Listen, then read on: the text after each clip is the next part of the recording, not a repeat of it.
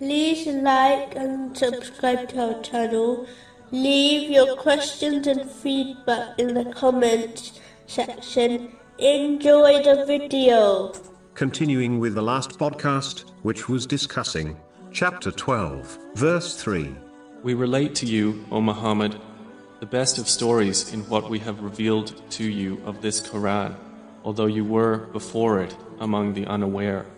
Specifically, it was discussing the importance of truly reflecting on the stories and teachings of Islam. Those who used their moments of strength in the correct way, by pleasing Allah, the Exalted, will be blessed by Him in such a way that even after departing from this world, they will still be honored by society. As the majority of Muslims do not understand the Arabic language, an abundant amount of worship will not trigger this inner purification. One can only reach it by reflecting on this material world, death, the grave, and hell. Because of this, a single moment of reflection can be better than 60 years of voluntary worship.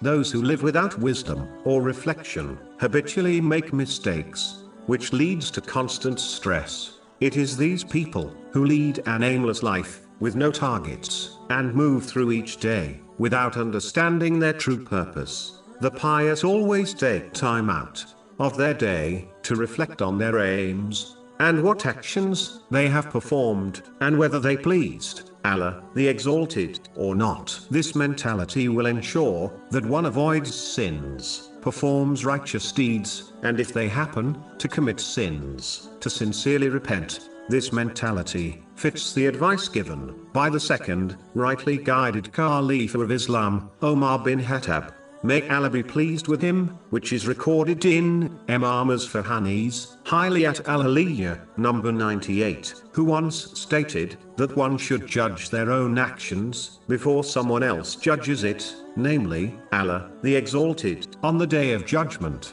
This self-assessment is the key, which inspires one to sincerely repent and change for the better. This is the best stage, compared to the stage where one only realizes their mistakes when another points it out to them. But this requires one to possess good friends and relatives who are wise and sincerely concerned with their eternal welfare, rather than only concerned with the material world. A truly blessed Muslim is one who possesses these types of relatives and friends who aid them to adopt piety. Reflecting at the start of one's day also ensures a person priorities their daily tasks and saves time by avoiding those tasks which should be delayed.